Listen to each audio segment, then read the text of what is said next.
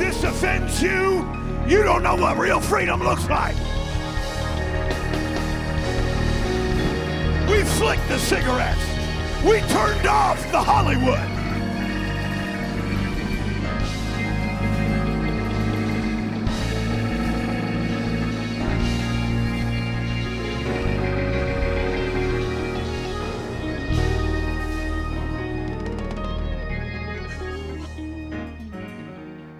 Paul and Silas were in a Philippian jail at midnight. And at midnight, Paul just gave Silas a gentle little nudge. Said, we might be in chains. We might be in a place that we don't deserve. It might smell bad, and no creature comforts in this jail. But in my spirit, I'm free. And they sang praises at midnight. And the prisoners heard them. It's the sound of freedom. If you're free, praise Him. If you want to be free, praise Him. You ain't going to see this in a ball game. You ain't going to see this in a rock concert. You ain't going to see the, see this in Alcoholics Anonymous.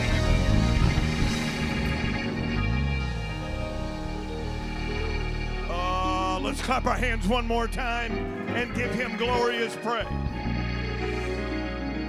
Thank you, Jesus. Thank you, Jesus. Thank you, Jesus. To all of our visitors, we're delighted that you're here. You are here in the will of God. And um, if I got started, I would, um, I would be remiss because I'd probably, somebody would say, hey, you didn't mention me. But I will tell you, Brother David, to have your parents here today, that's a big deal. David Senior and Sharon, God bless you. We're delighted that you're here today. Amen.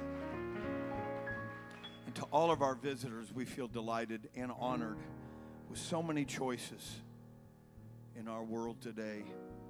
We're delighted and honored that you chose to be here. I'd like to direct your attention to the book or to the Psalm number twenty-five. Psalm number twenty-five.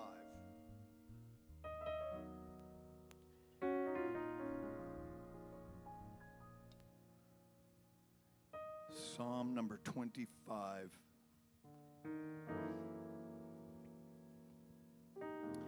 And we are going to begin reading in verse number seven. If you did not bring your Bible, maybe you could just kind of look over on with somebody. We have furnished the scriptures to be shown on the screen, but there's nothing like having the verification of seeing it in the Word of God. Verse number seven, Psalm twenty-five. Remember not the sins of my youth, nor my transgressions. According to thy mercy, remember thou me for thy goodness' sake, O Lord. Good and upright is the Lord, therefore will he teach sinners in the way. The meek will he guide in judgment, and the meek will he teach his way. All the paths of the Lord are mercy and truth unto such as keep his covenant and his testimonies. For thy name's sake, O Lord, pardon mine iniquity, for it is great. What man is he that feareth the Lord? Him shall he teach in the way that he shall choose. His soul shall dwell at ease, and his seed shall inherit the earth. The secret of the Lord is with them that fear him, and he will show them his covenant. The secret of the Lord is with them that fear him. The secret of the Lord. That's what we want to talk about for several moments here today. the secret of the Lord. Let's put our Bibles down, and one more time, I know that we've praised the Lord a bunch here today and lifted up his name, but let's pray for the remainder of this service. There's people under the sound of my voice that not yet have been initiated into the ways of God. They they don't believe, not because you're evil or you've done something unpardonable, but you don't believe that God holds your answer. I beg to differ with you today. Let's pray. Father, we love you. We praise you. We thank you for the privilege of standing in your presence. The glory, the power, the unction, the anointing of the Holy Ghost that is in this place today. We pray that it fill every heart, every mind, every spirit. We ask it in Jesus' name. God bless you. You may be seated. One would think, with the incredible advancement of technology and electronics and communication, that the billion or so people that actually possess some medium of communication, be it internet or be it smartphone, with all of the social networking and social media that America has become so familiar with and cannot seem to function without, one would think that these incredible devices have added and enriched the human experience.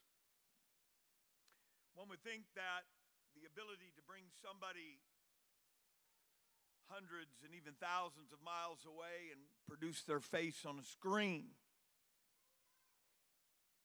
to be able to communicate with people, would, would bless the human experience. But a recent study has proven without a shadow of a doubt that although social networking and the internet experience is at an all-time high,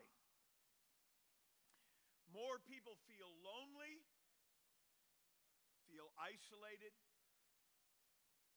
and feel a lack of trust towards their fellow human being than they ever have in the history of the human race.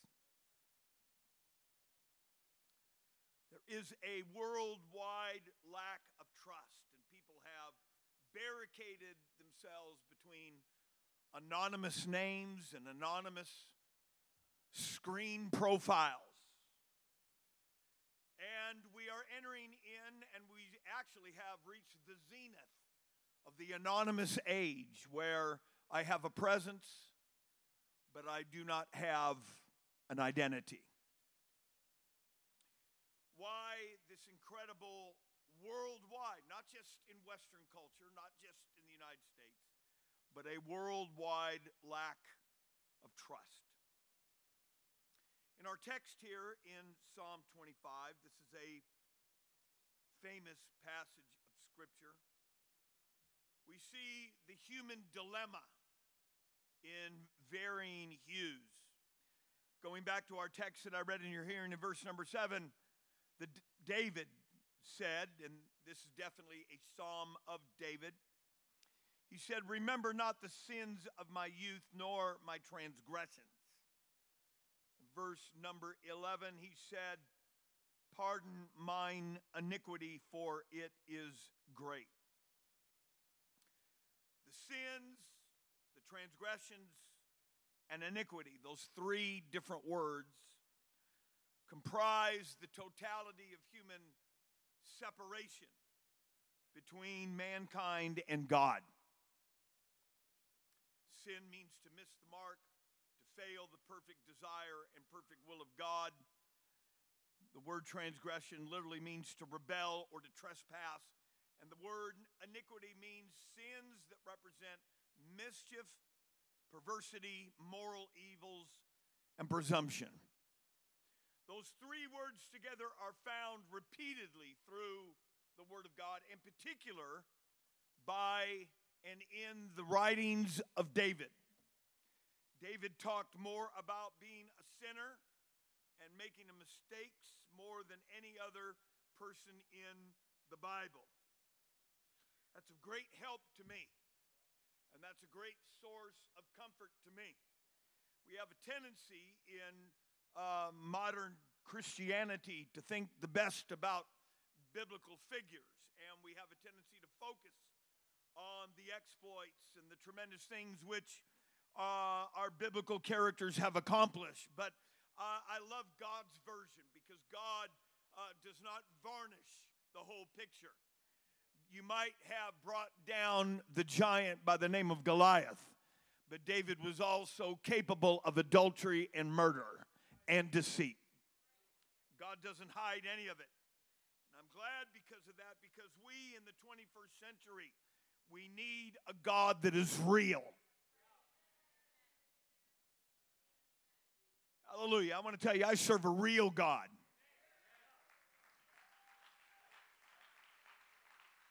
I serve a living God. The Bible says, David continuing on here, he said in Psalm sixty-nine and five, he said, "O God, thou knowest my foolishness, and my sins are not hid from thee." I love the New Testament, where even John, the Revelator, but before he was ever exiled to Patmos, he recorded in John chapter number twenty, he said, he recorded Peter, when Peter was being cross-examined by Jesus, when Jesus said, "Peter, lovest thou me?" After Peter's failure, Jesus came to Peter, and he was giving Peter an opportunity to profess, to confess, to publicly demonstrate that although you made a mistake, you really do love me. Our mistakes do not surprise God. Let's just go ahead and clap our hands and give God the praise today. I'm wanting to be real today.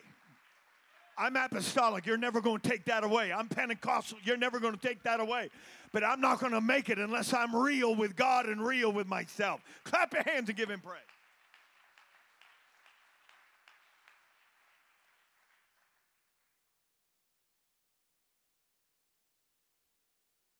That is an air compressor. And that has just added to the incredible color of this service today. Somebody said, "Praise the Lord." Devil, you're not going to stop this service. I saw a little two-foot-high little girl running the aisle. And if you, uh, this is to all the young kids. We had to sit some of them down because they've not yet been baptized and filled with the Holy Ghost. And we don't just run to run here. We run to celebrate. And we can leap through a troop and run over a wall and all that kind of stuff. But I saw a little two-foot girl, and Nora brought her, my granddaughter, brought her up to me, who's been baptized. And I saw her running, and I said, "Should you guys be running?" And Nora, wherever Nora is, she said, "She's been baptized in Jesus' name." And I thought, why not? I'd rather have them run the aisles here than running the streets with drugs.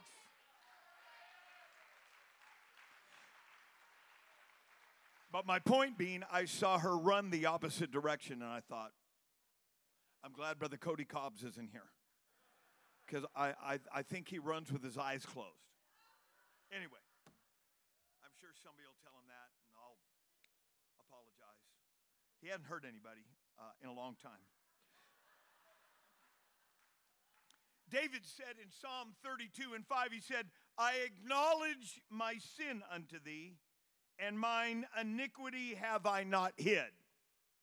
I said, I will confess my transgression." Now, there's, those are the three components of human disobedience and the broken relationship that exists between man and God. Everything that David mentioned in Psalm twenty-five is in that one verse. He mentions transgression, he mentions sin, he mentions iniquity. He said, "I will confess my transgressions unto the Lord, and thou forgavest the iniquity of my sin, Selah. David understood the secret of the Lord, and he understood the absolute dependence on God for forgiveness. If you're visiting with us here today, I want to tell you that God loves you. God already knows everything. Peter said to Jesus, he said, "Thou knowest all things." And John said, "I'm going to record that in a book." You can't hide anything from God. You cannot hide your secret sin. You can't hide what you did last night. You can't hide what you did last week. You can't hide what you did last year. You can't hide what you did ten years ago. But I want to tell you, all of you are welcome at the base of the cross, and all of you are welcome to establish a relationship with the mighty God. Clap your hands and give him praise.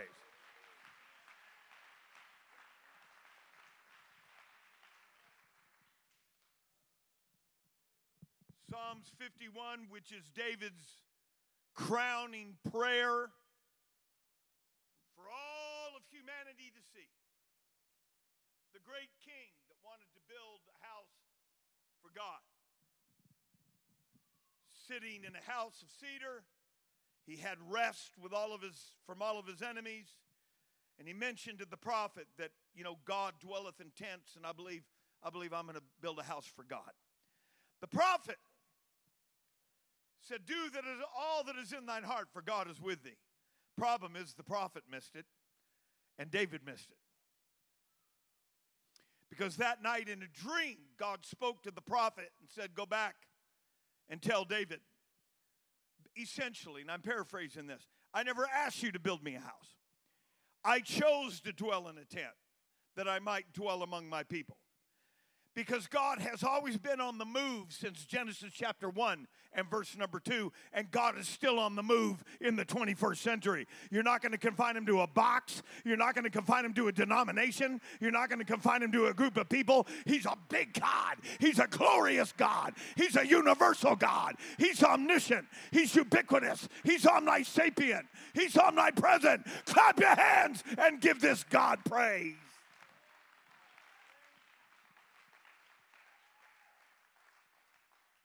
But he said, because you wanted to build me a house, I'm going to build you a house, and I'm going to establish your throne forever. That was in Second Samuel chapter number seven. But in Second Samuel chapter number eleven, while the nation of Israel was out fighting, and that's usually what happens when a saint of God is not conducting spiritual warfare or engaging in warfare like they should be, that they get into trouble. And while he stayed back in Jerusalem, he, he looked at a woman, ended up committing adultery and killing the woman's husband. So I know what you're thinking. And I know what David was thinking. Because through Nathan the prophet, he came to him and he said, he used a riddle on David. And David said that that man is going to pay, and he's going to pay fourfold. And the prophet said, "Thou art the man." And David lost four children. And David was thinking, that prophecy that God gave me back in Second Samuel chapter number seven about establishing my throne forever, surely God's going to do it away. Surely God's prophecy and promise that I, my house, and David's house was not a structure. David's house was a dimension. It is a dimension.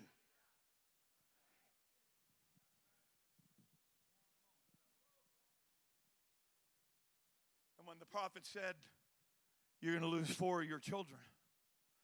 David is thinking, that prophecy, that promise that I prepared for and that I've looked for is surely over. But what you need to understand is there's some promises that are bigger than your failures. Go ahead and give God the praise. There's some prophecies that are greater than your failure, because Gabriel showed up and spoke to a little girl that was the age of fourteen by the name of Mary. And when the angel showed up, he said, "God is about to bring through you he that is going to sit on the throne of David." How could God use an adulterer? How could God use a murderer? How could God use somebody that played the part of a hypocrite for over a year with deceit? How could God do that? Shh. It's the secret of the Lord. Clap your hands and give him praise. You say, I don't know. I'm saying to myself every day that I get out of bed, it's not by my effort, it's not by my perfection, it's not by my righteousness, it's not by my holiness, it's by the secret of the Lord. He knows everything about me, and I've learned to trust him. Somebody shout unto the Lord. There's some prophecies that are greater than your failure. Clap your hands and give him praise.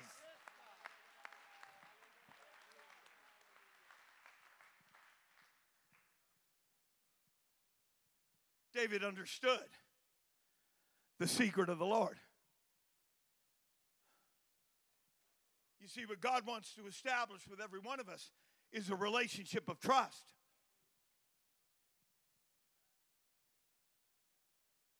See, this is why God does not bless you by what you do publicly. God doesn't bless you because you're here today. I mean, you'll be blessed by being here today, but that's not why God will bless you. God doesn't, that's, that's a denominational mentality that I have to go to a building to be blessed of God. That's not how God blesses. God doesn't bless by what you do publicly. God blesses you by what you do privately. God doesn't bless you when you're looking around in a place that's got uh, four hundred people and say, well, I believe I'll clap today. You'll get a derivative of that. You'll, you'll be the beneficiary of God's presence, because when the praises go up, the glory comes down. But what God really wants to know is, what are you doing on Monday? And what are you doing on Tuesday? And what are you doing on Wednesday? And what's going on in your living room? And what's going on when nobody can see you? That's why people run, and that's why people shout, and that's why people are blessed, because God blesses what takes place in secret. It's the secret of the Lord. Clap your hands and give him praise. I watch people in the prayer room, and I'm not trying to be judgmental. I'm not being judgmental, but I watch people straining, and it's, it's, it's difficult. Let me give you help as a pastor. Start praying at home. There's some people who think the only place I can pray is at church. You need to pray at church. But when we, you have to understand there's two kinds of apostolic prayer. There is the public prayer that took place in Acts chapter number one. They were all gathered in the upper room, one hundred twenty strong. That was the prayer that they were waiting for the promise of the Father that Jesus gave to them in Acts chapter one and verse number eight and Luke chapter number twenty-four, that you would go back to Jerusalem and wait for the promise of the Father. That is public prayer. When you come into the prayer room, that's no place to deal with the, the secret man, the hidden man. That's what you take place in secret and say, God, I have no right to look unto you. I have Have no right to call on your name. God said, I already know all about that, but at least you trust me. At least you and I have a relationship. At least you know you. Clap your hands and give God the praise. No, we're not, we're not praising him near enough right now. Somebody that knows the secret of the Lord, you ought to lift your hands and lift your voice. I have no right to praise him. I have no right to stay. David understood the secret of the Lord. Somebody shout. Honey, I'm not on here because I've got a P H D. I'm not here because of the personification of perfection. I'm here as a recipient of the goodness and the grace and the power and the glory of an almighty God. Somebody praise him.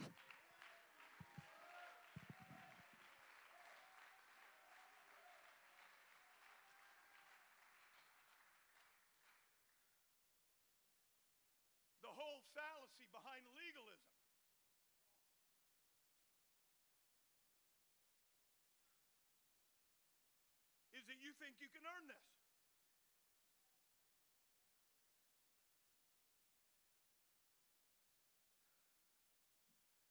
One of the great cracks and fissures of denominational theology, they point fingers at us because we're so fundamental, biblically fundamental, and they say, you guys are trying to earn that. You can't earn this. Are you kidding me? You can't earn this. The reason why I live the way I do is not trying to earn it. It's obedience to the Word of God. If you're trying to earn this, you're going to end up backsliding because nobody's that good. All have come short. All have filthy rags. But, honey, when you drag yourself back to the altar, God said, I already know exactly where you're at, but I love you, and this is what grace is for. This is what anointing is for. My Lord, I'm about to blow a circuit. Can anybody praise him today? I'm not here because I'm perfect. I'm here because I've got grace, because of the blood of the Lamb, because I'm honest with God.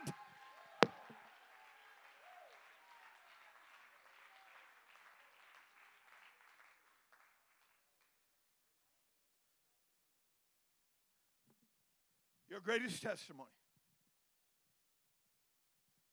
is going to be a secret. No, I know, I know. Everybody knows what I was before I came to God because there's a book about it, and it's pretty dramatic. And but there's people under the sound of my voice. Your testimony's every bit as valid as mine is. Every bit as valid. There's nobody that's worse than somebody else. We're all blessed.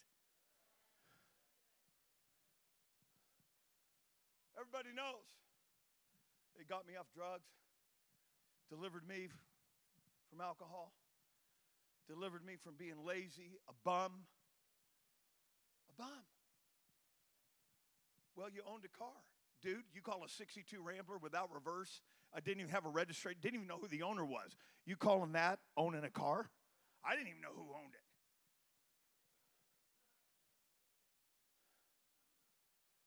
That wasn't owning a car. That was something to make to my next drug deal. Everybody knows about that. But only he and I know about stuff that he delivered me from that nobody will ever know. And the reason why I bend my knee, the reason why I lift my voice, it's not to impress you. It's not so I can fit in. It's because a God called me out of darkness and said, I'll never give up on you. I'll never walk away from you. I'll never leave nor forsake you. Can somebody lift your voice? If you know the secret of the Lord, praise him. I have no right to be here. I'm not good enough. Somebody over here shout, please.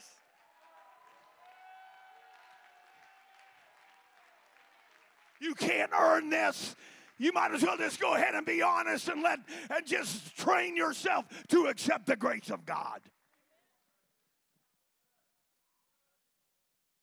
You see? Run the aisle? You just run the aisles? Man, I'm coming over to shake your I don't even know your name. You're running the aisles. Hey, man. He's wearing change. He's just out of the hood, but he says, man, I can relate to this. See, week in and week out, God sees what you've been doing in secret.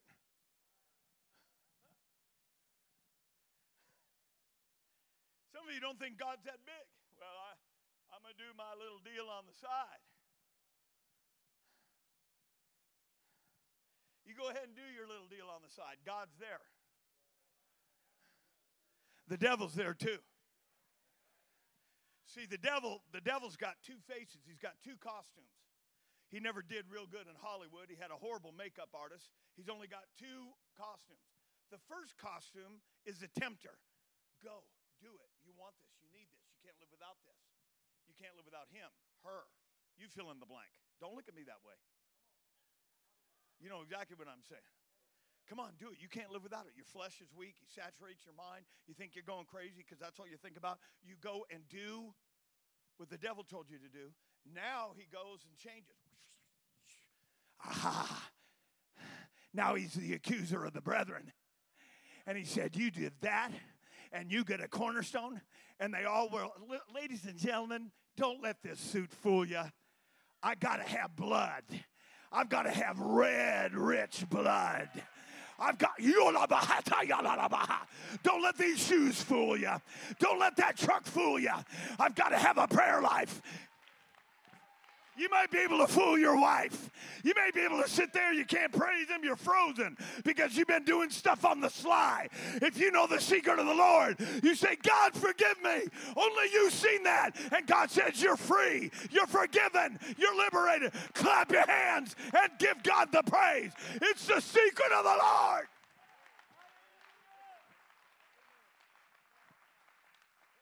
See, week after week, what's been going on around here is God talks to the pastor. And God will give the pastor a word, or the evangelist, or whoever's preaching. God, God can use anybody. And there's somebody that God begins to talk to them about stuff that's in secret.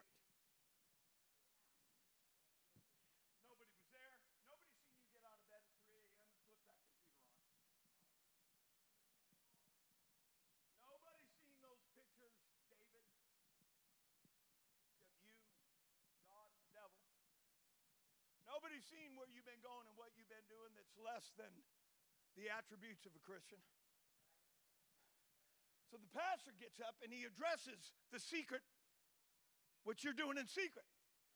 That's not to expose you. That's God saying, I know where you're at. I'm trying to help you. And if you'll come to this altar, not only will I forgive you, but I'll give you power over your eyes and power over your ears. And power. Somebody give him praise.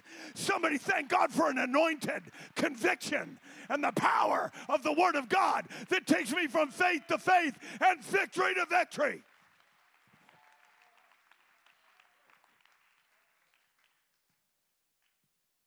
God can no longer convict you, and you get dishonest, then God has to up the ante to save you. See, some people don't believe this operation. This is what the whole, this is what this whole operation is about. God already knows what you're doing. God wants to know if you're going to trust him enough to let God know that God knows what's going on, so that you know what God knows, and God knows what you knows, and all. See, there's some people that are thinking they're getting away with stuff, thinking, God just don't know what I'm doing. And this is why you're not blessed. You get cut off. You can confess anything to God. You are not going to offend him. You are not going to turn him off. You're not going to drive him away. You're not going to offend him. You're not going to tell him to get out. He said, no, no, no, no, no. I'm coming after you with everything I got. When the prodigal came home, he covered him. When, when Peter came home, he covered him. When the sinner comes home, they get covered. When Adam and Eve came out of the bushes, they got covered. Blessed is the man whose sin is covered.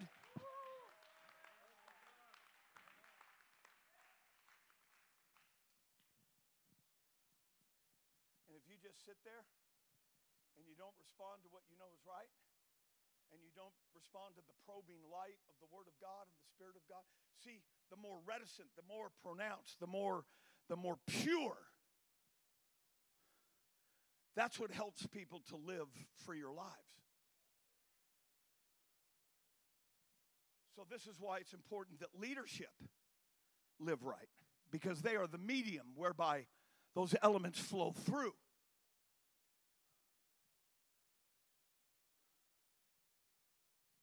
So now God has to use a prophet.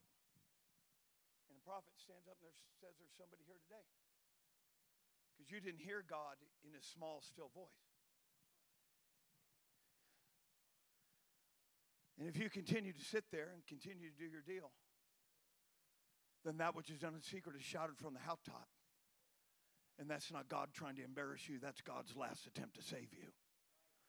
Because you would not walk in the secret of the Lord. Let's lift our hands and love him. It's incredible that God wants that kind of a relationship with me. Which you can stand in front of a group of people, and in, in theory, you could have come through horrific, absolute, shockingly embarrassing things that nobody would ever be able to digest. But it's not for you to ever know. You're just a representation to the invisible world that you've accepted God's grace and the secret of the Lord. I'm so glad that God doesn't share my secrets with others. But when he shares your secrets with me, that's God's attempt to try to save you.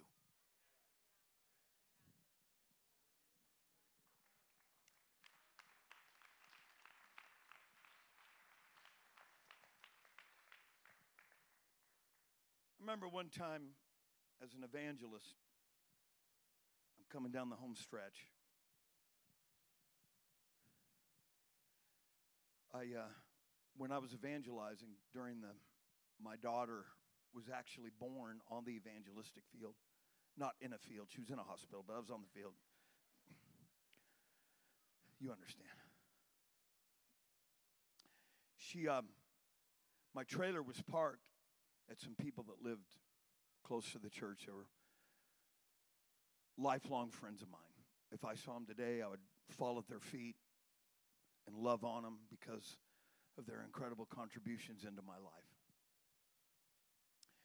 They had a son that my wife had just gone to the store, and I was in the trailer. I think Zach was very young.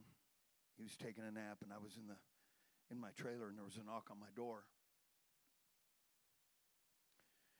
And um, this young man came in. He looked. He was panic-stricken. He was. I loved him. I loved him like a brother. He came in. He said. He said, "Brother Mayo, I need to talk to you." And he was just fidgeting. He was just so. He was so anxious. I'd never seen him like this. And um, he started talking to me. He said, "You know, da da da da da." And he was. He was just. He was just. He was just going around the edges. And I said, uh-huh, I'll pray with you. I'll pray with you. I'll pray with you. While he was talking, while he was talking, the Holy Ghost revealed to me that he had committed fornication. And so when we, uh, when we started to pray, I prayed, now that I had that knowledge, I started praying a certain way. I am convinced we'd have a lot more gifts of the Spirit if some men could walk with whatever God wants to show them instead of telling everybody. Because, see, when God reveals that to you, that's not for you to hold over that person. That's for you to say, I'm going to pray in such a way that you get delivered from the crushing heel of the devil. For we are not ignorant of his devices. I'm convinced we'd have a lot more prophecy in the church if some people would walk with God and not care what everybody thought. I'm convinced we'd have a lot more gifts of the Spirit. I wish somebody would clap your hands and give God the praise. God can keep a secret. It's the secret of the Lord. There's things about people in this church you'll never know that I know, that I know about you.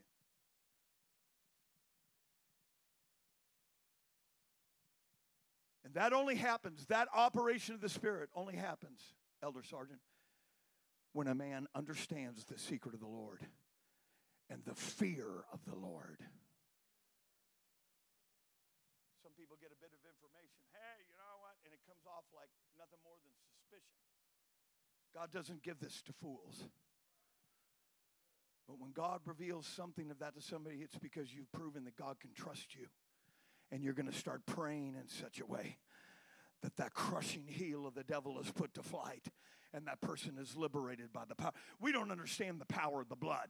I'm just telling you here today, we sing songs about it, and I, and I know you're forgiven. I know it's the basis of our salvation. I know that we're redeemed. I, I know all that. I, I know it's the basis of all soteriology from Genesis to Revelation. But hear me, when Jesus shed his blood, it was an eternal redemption. It wasn't just for the sins you did before you came to Jesus. It was the sins you did one minute after you. It's every sin you'll ever commit until the day of the rapture. But as long as you get blood on it, as long as you go back to God, it is the secret of the Lord. Clap your hands and give God the praise. And they overcame him by the blood of the Lamb and the word of their testimony. Thank you, Jesus. Somebody shout with a voice of triumph.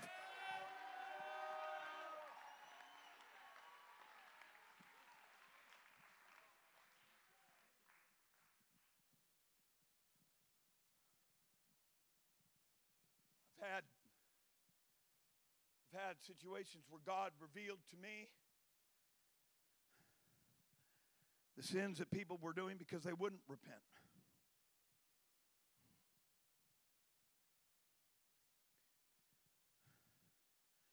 Sometimes when this man of God and others that come through here and preach,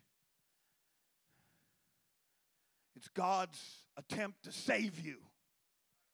Well, we don't want that kind of church. We're going to drive visitors away. Honey, if you can get driven away by a church that moves in the Holy Ghost, you're looking for the wrong church. I'm not looking for a program. I'm not looking to play shuffleboard. I don't need to play dominoes until midnight. I'm looking for the power and the demonstration of the Almighty God and the authenticity of the Word of God. Somebody shout with a voice of triumph. He's trying to help you clean your garment. He's trying to help you get the spots out, get the fold out, get the wrinkles out before the rapture. First Corinthians chapter number six, verse number nine, he talks about adulterers, fornicators, effeminate, homosexuality, thieves, drunkards, and the such like will not inherit the kingdom of God. But you get all the way to the back of the book, and it talks about people that won't enter into the New Jerusalem, people that are fearful.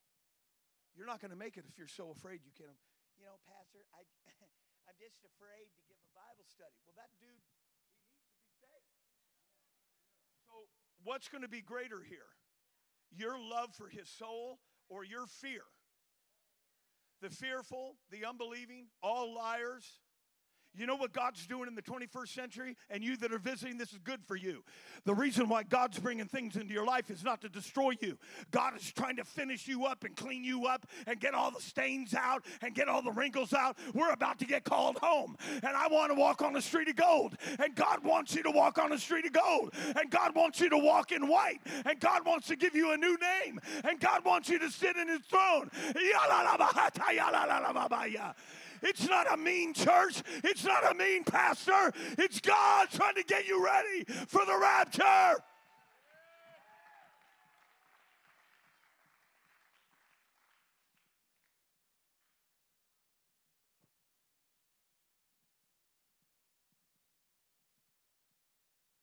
Let's lift our hands and just love God. Jesus already knows the complications, the idiosyncrasies of your situation. But the Bible calls it the simplicity.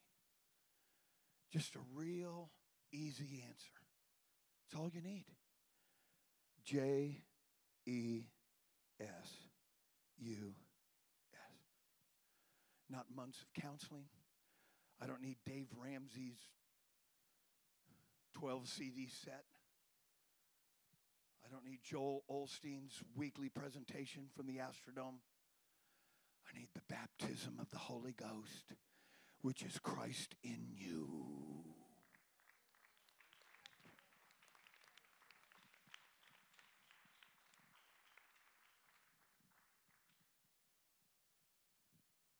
Every once in a while, there's, now I haven't felt this spirit in a long time. I was an evangelist, okay? And every once in a while, I'd feel this spirit. Hey, Pastor. How come Sister So-and-so's back up in the choir? I thought she messed up. Okay, well, who made you judge and jury?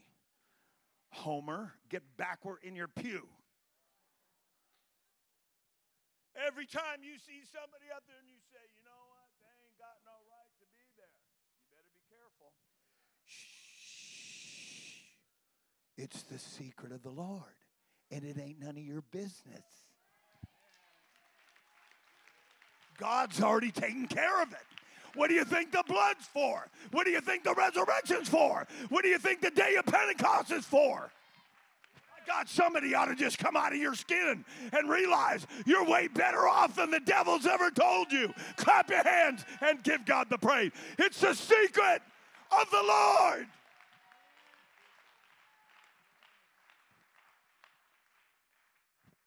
All right, I'm finishing with this.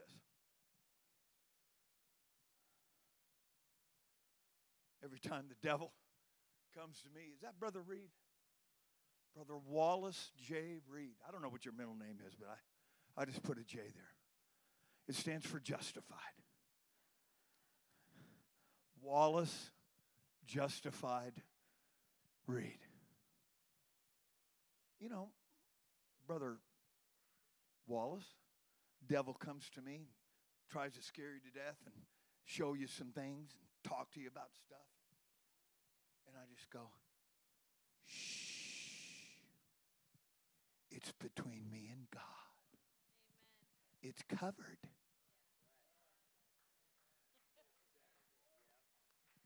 Blessed is the man whose sin is covered.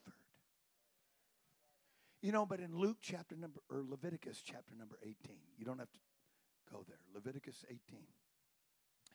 There's an entire chapter that was dedicated in the Decalogue, the Pentateuch.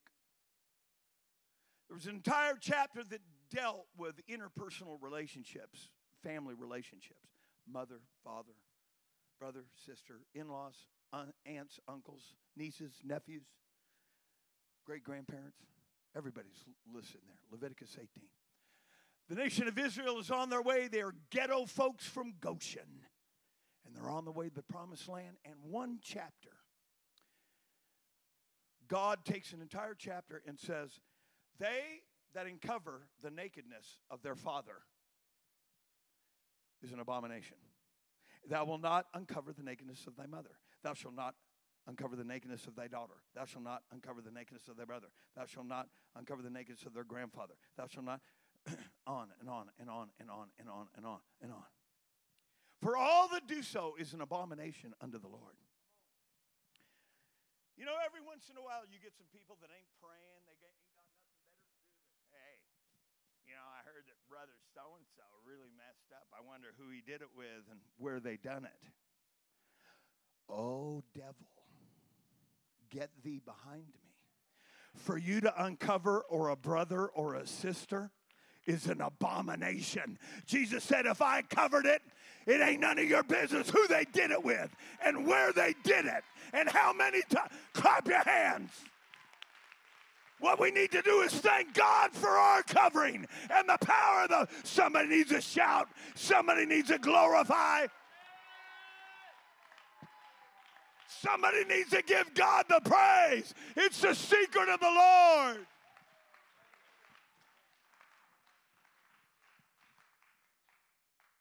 That are here, this congregation took up a six-month pledge last week of over five hundred thousand dollars. Our building sold last week, and the money's in the bank, church. This is building number four. We're moving to building number five. How did I do that? It's the secret of the Lord. It's not an education. It's not perfection. It's not having the right birthright. It's not having the right connections. It's not a position in an organization. It's a relationship between me and my God. Clap your hands and give him praise.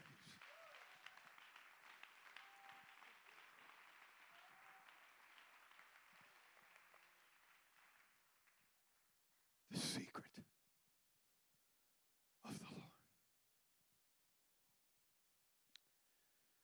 I was in a conference, and I'm closing with this. I was in a conference years ago. My pastor was preaching. I still dearly, dearly, dearly love and honor my pastor. My pastor was preaching a large conference. I was in the audience. And he told a story, and I'm going to close with this story. Told a story. Thousands of people in this conference. And he said, a few years ago, I got a call from my friend, my brother-in-law, Brother Kenneth Haney. Or was it Brother Paul Price? I apologize, I can't remember. But he got a call. he mentioned the man's name. He said, this man is in a house in San Francisco, a house that is reserved for AIDS patients that are in the latter stages of AIDS, Victorian-style house, an older part of San Francisco. And he mentioned that he'd like you to come and pray for him. Brother Wilson, I remember the story that he kind of thought for a minute, the name, the name, the name, that name. The name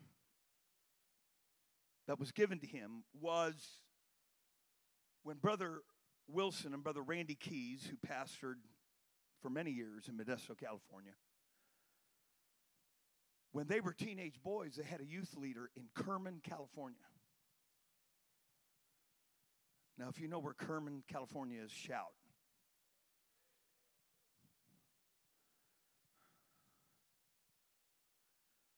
Kerman, California. Brother Wilson said, we were the only two people in the youth group. And our youth leader had a beautiful wife and two young children. And for reasons that were far beyond any anything that anybody could ever discern or detect, the man left the church long after Brother Wilson, Brother Keys had left, but this man left the ministry, left his wife, left his children, and threw himself headlong into an alternative lifestyle. He became one hundred percent part of the gay lifestyle in San Francisco. Brother Wilson had not heard or talked to this man for many, many, many, many years. And now this man was calling, wanting Brother Wilson and Brother Keys to go pray for him. Brother Wilson told the story that they went, they pulled up to the house.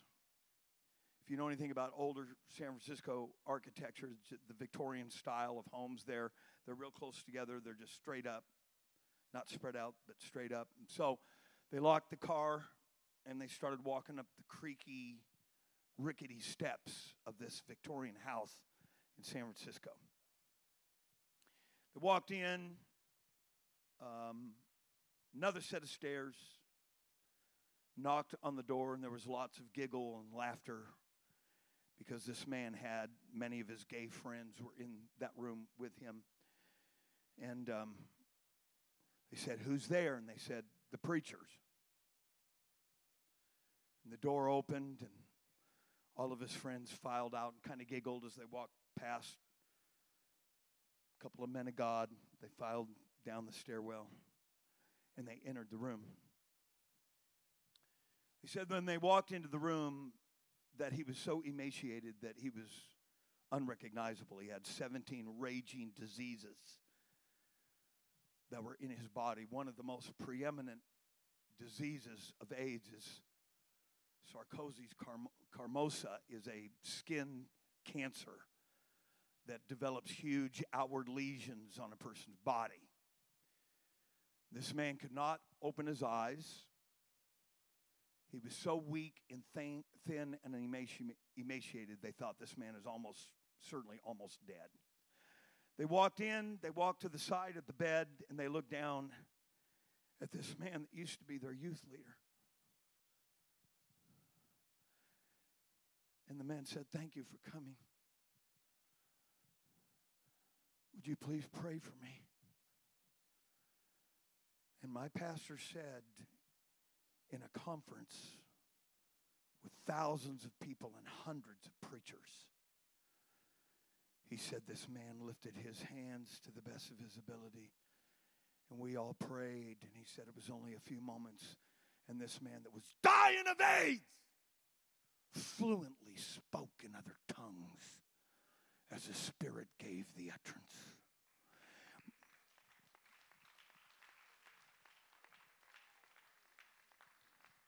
My pastor said, I have never felt anything like that before or since. It was like we felt the presence of angels coming in from all directions, filling that room. We could feel it, the presence of angels. You'll feel the when you when an angel moves in, you'll feel it externally. When God moves in, you'll feel it internally. And they could feel angels moving into that room. The rank and file of heaven was there for this prayer meeting.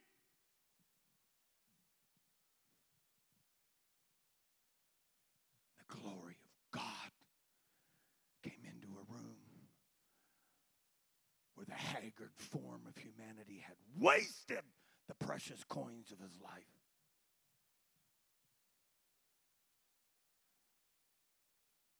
But knew the secret of the Lord. Several days later, they left, they left that room, got into the car, went back to the Central Valley, to their churches. Several days later, they got the report that the man died. Brother Wilson is still giving this testimony in front of thousands of apostolic people. He said, people have asked me what they thought happened to that guy. And he said, there's no question in my mind that he was saved.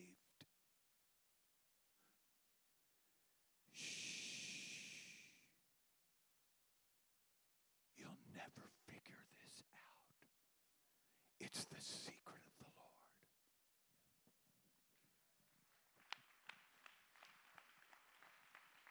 Let's stand.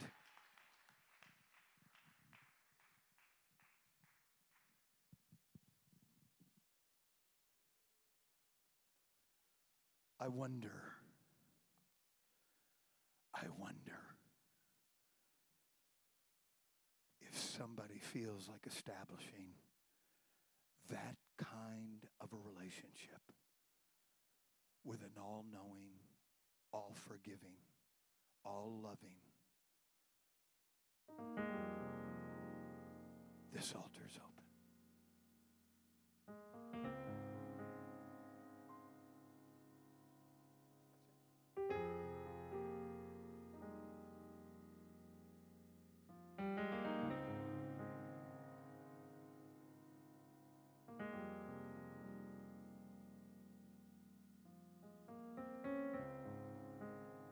You that are visiting with us, are, you might have never heard about that side of God.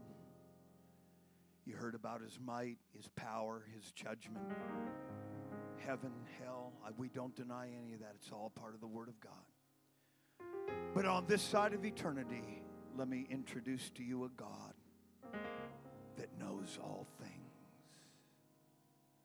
This altar's open. Come.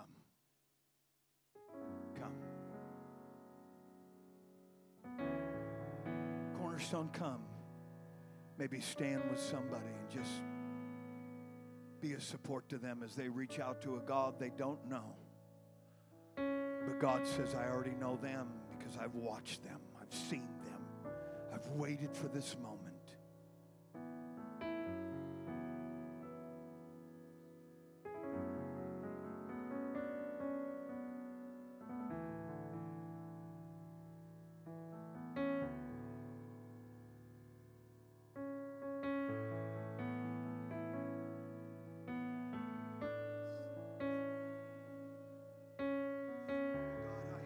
I never felt you, and God, I didn't sense you, and God, I was there all along. I saw everything.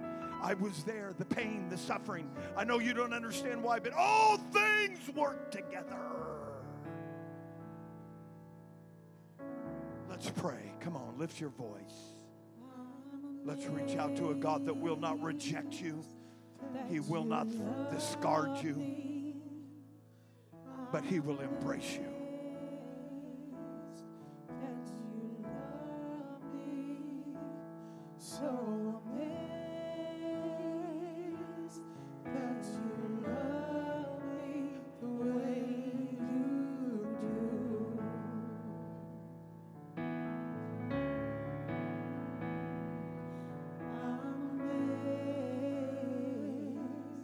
Thank you.